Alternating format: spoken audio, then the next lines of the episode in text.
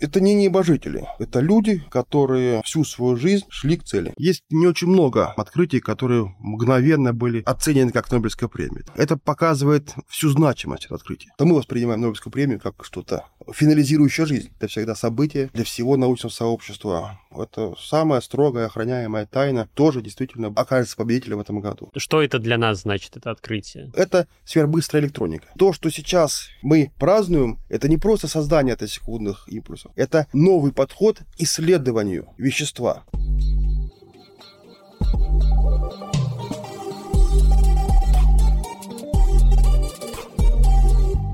Сегодня, 3 октября 2023 года, Нобелевский комитет по физике Шведской Королевской Академии Наук сообщил, кому в 2023 году присудили премию в этой области. Ее обладателями стали франко-американец Пьер Агастини, венгеро-австрийский ученый Ференц Краус и французская исследовательница Ан Люилье за экспериментальные методы генерации атосекундных световых импульсов для изучения движения электронов в материи. В честь этого, и в честь того, что я вообще не понял, про что их открытие, мы решили записать небольшой выпуск выпуск, чтобы по горячим следам разобрать, кто эти люди, которые стали Нобелевскими лауреатами, и самое главное, за что они получили премию, и как их открытие повлияет на наш мир. Сегодня с нами в студии Андрей Петрович Кузнецов, доктор физико-математических наук и директор Института лазерных и плазменных технологий НИЯО МИФИ. Здравствуйте. Да, добрый день. Ну, если позволите, наверное, некие общие вещи. Я не являюсь специалистом в области атосекундной физики, но так получилось, что я все время был в лаборатории Ференца Крауза, поэтому видел, как выглядит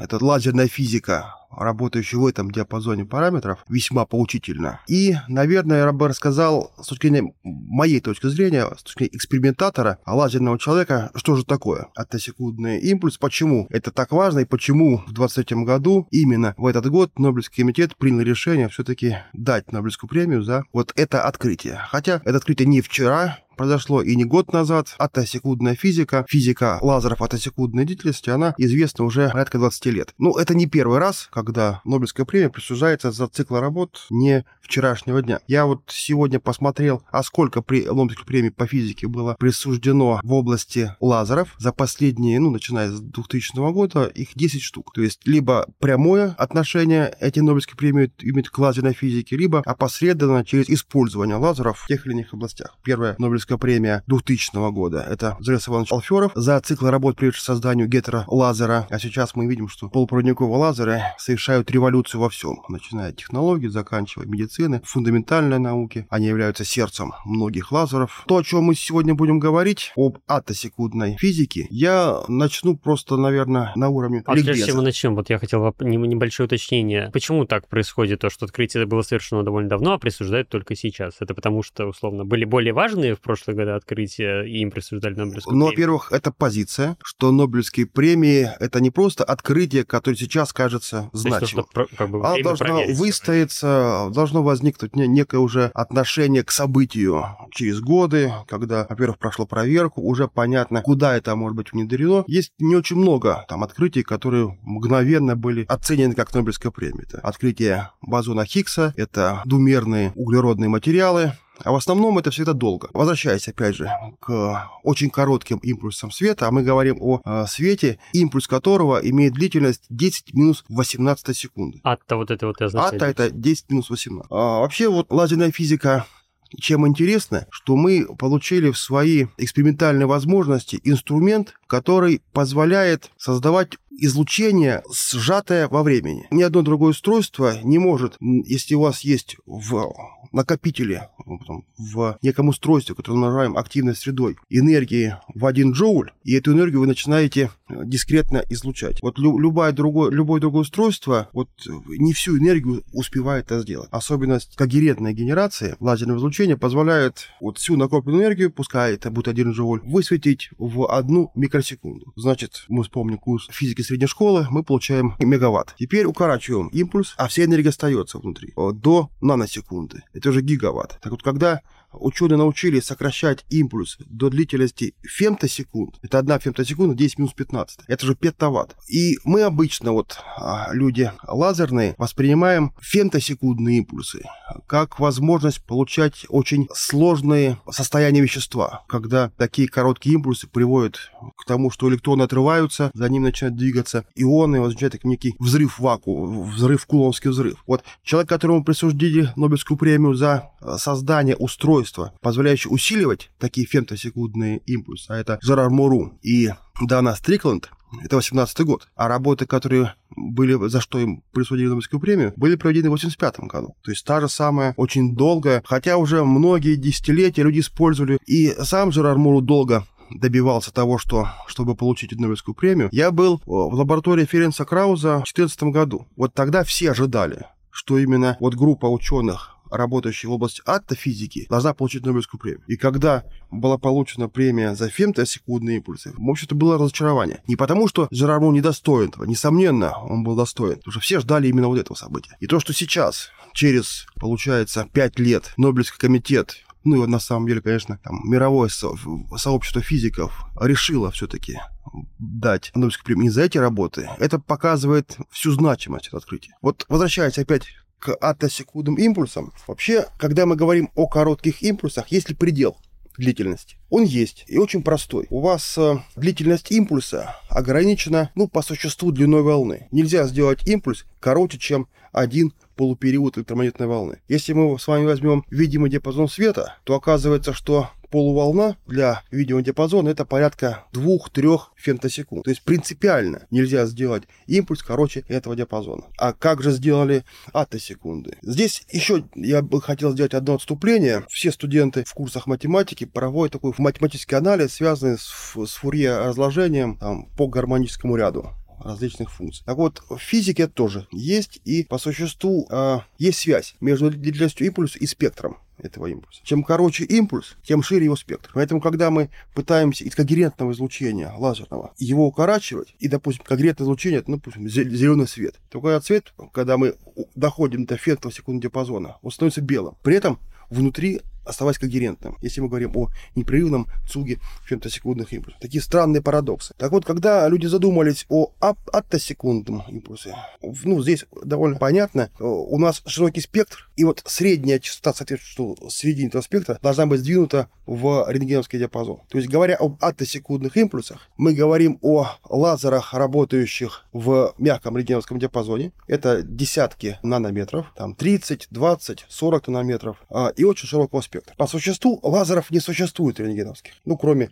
того, что мы знаем, это лазеры на свободных электронах. Поэтому перенос излучения в рентгеновский диапазон – это использование нелинейной оптики. Оказывается, что если мы вот э, для очень больших интенсивных света среда перестает быть линейной. То есть коэффициент преломления не просто некая константа, она зависит от интенсивности. И мало того, это зависит либо квадратичная, либо кубичная. Важно, что в таких средах свет начинает генерировать гармоники. То есть у вас излучение есть на частоте омега. При выполнении определенных условий вы можете создать излучение с частотой 2 омега. То есть энергия кванта удваивается, причем кратно. Так оказалось, что вот в этом диапазоне физика так устроена, что генерация очень большого номера гармоник практически имеет полочку в рентгеновском диапазоне. То есть можно генерить третью, восьмую, ну, вернее, третью, седьмую, одиннадцатую до 50-х гармоник. То есть мы уходим в рентгеновский диапазон, и вот там как раз мы говорим о том, что лазеры являются атосекундными, потому что у нас несущая частота в рентгеновском диапазоне, а ширина спектра таковая, что э, величина обратная спектру — это вот атосекунды. Это очень сложная физика,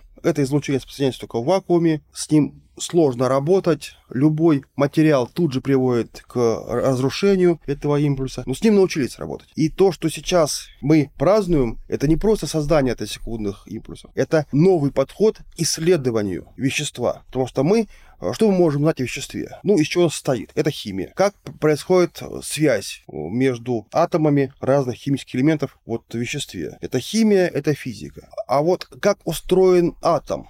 Как электроны живут в этом атоме? Как они а, взаимодействуют с окружением? Вот как трансформируются электронные оболочки? Вот это скорости много больше, чем времена стационарности от атома. Размер атома порядка фемтометра. Вот на интервале времени в фемтосекунду атом может считать покоящимся. А вот электроны, чтобы их зафиксировать, вот там нужный интервал времени еще короче. Уже это атофизика. И здесь открываются колоссальные возможности а, понимания, как могут работать нового материала на атомном уровне, но вот именно атомный уровень определяет все химические свойства новых материалов. И мы в реальном режиме времени можем это увидеть. Увидеть условно. На самом деле это очень сложная экспериментальная физика, когда вы с помощью одного импульса возбуждаете а, такую квантовую систему, а с помощью атосекундного как бы снимаете мгновенную картину. Это может быть дифракция, много чего разных. Но важно, что вот это такой пам-проб режим воздействия и считывания. Позволяет, работая от импульса к импульсу, получить такую картину жизни электронных состояний вот в квантовых системах. Это не скажу, что революция, потому что мы находимся в этом процессе, а этому процессу уже 20 лет. Но очень много новых сведений получено с помощью именно атосекундных импульсов. А как обыватели или, может быть, что это для нас значит, это открытие? Ну, обычный обыватель видит то, что он может купить. То, о чем мы сейчас говорим, это, если не, там, не о каких-то новых материалах, это сверхбыстрая электроника. А сверхбыстрая электроника — это то, чему сейчас стремятся там 5, 6G. То это по существу новые типы сверхскоростного интернета, чтобы понимать, какова физика передачи сигнала при скоростях очень больших, это вот порядка 100 ГГц и больше. Вот здесь нужно понимание атомной структуры материалов и, мало того, электронных состояний этих материалов. Поэтому все, что мы хотим сделать не только в новых материалах, но и в новой электронике, все завязано тоже на атосекундную физику, лазерную физику атосекундных импульсов. То есть суть этого открытия, что мы с помощью этих импульсов атосекундных изучаем, как бы сказать, материю, если, если так суммирую? Да, суть этого открытия в том, что экспериментально были отработаны методы создания атосекундных импульсов и экспериментальные методы получения информации об электронных состояниях внутри твердого тела, атомных систем. А эти атосекундные световые импульсы для чего-то еще можно использовать? Мы говорим все-таки о рентгеновском диапазоне, и поэтому, наверное, основное, и это видно по формулировке Нобелевской премии, это все-таки именно способ исследования вещества при таких очень быстрых процессах передачи там, заряда, передачи вот локальных состояний, электронных конфигураций атома. Ну, не обязательно атом. А, вот еще такой вопрос, тоже хотел немного коснуться, поговорить о том, кто эти люди, которые это открытие сделали. Я так понимаю, одного из них вы даже лично знаете. А, я был в ее лаборатории. В это время ее не было, но а, в ее лаборатории, почему я там оказался, это институт квантовой оптики под Мюнхеном, институт Макса Планка. Там в то время уже работал мой аспирант, который туда переехал на работу, нашел позицию именно у Ференца Крауза. И мы, оказывается, были в лаборатории, где это все делалось. А, очень сильная группа. Вообще, в то время меня поразил уровень финансирования в науке потому что это специальные помещения с очень регламентированным количеством пыли, стабильной температурой в помещении, а помещение имеет там о площади в сотни метров, а специальным регламентом захода туда, с лазерными установками, а, которые там работают как часы, потому что их никогда не выключают. Вот они с частотой там 5 Гц работают всегда, чтобы были стабильные режимы. Это не небожители.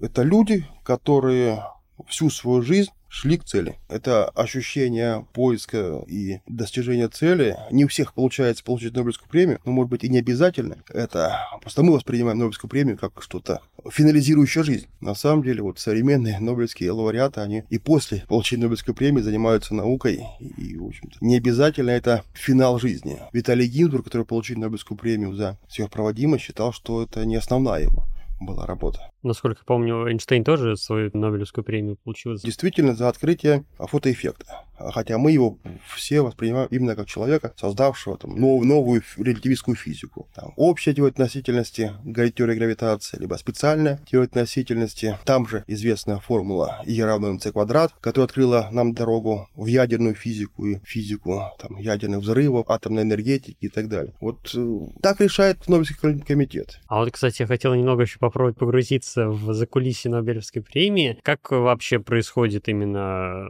отбор э, тех людей, э, открытий, которые в итоге становятся Нобелевскими. То есть есть э, вот комитет, именно он просто сидит и отбирает лучшие работы? Ну, насколько мне известно, есть э, национальные комиссии, которые выдвигают, вообще выдвигают на Нобелевскую премию некое такое содружество людей. И потом нач... рассылается список, и люди, которым доверяет Нобелевский комитет, голосуют за ту или другую работу, за тот или другой состав номинантов на Нобелевскую премию. Это обязательно, обязательно должны быть живущие люди, нельзя посмертно получить Нобелевскую премию. В этом вот есть такая особенность. Ну и все ждут, что решит Нобелевский комитет. И вот начало октября это всегда для всех такое волнительное ожидание, потому что все физики думают, а кто или какая область науки в этом году будет ознаменована, это всегда событие для всего научного сообщества, потому что это показывает тренд. А что сейчас максимально интересно сообществу, не только научному, но вообще такому медийному сообществу. А то есть до того, как, скажем так, скажут результат, мы вообще не представляем, кто может э, стать победителем? Нет,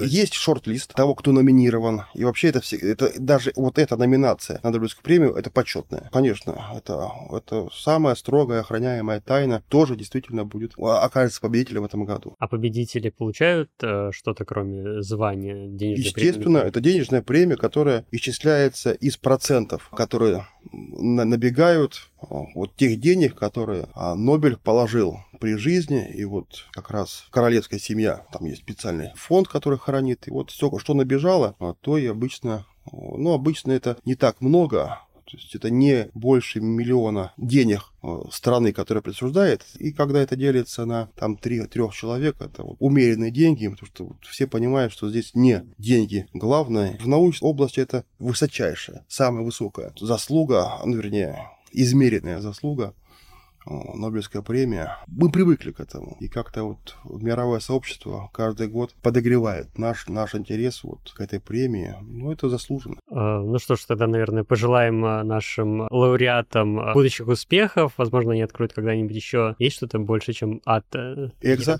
Экзосекундные световые импульсы и тому подобные вещи. На этом, я думаю, мы можем заканчивать наш сегодняшний небольшой выпуск. Спасибо большое, что пришли к нам, просветили в этой а, непростой и значимой для всех нас теме. Спасибо большое. Спасибо. Всем удачи.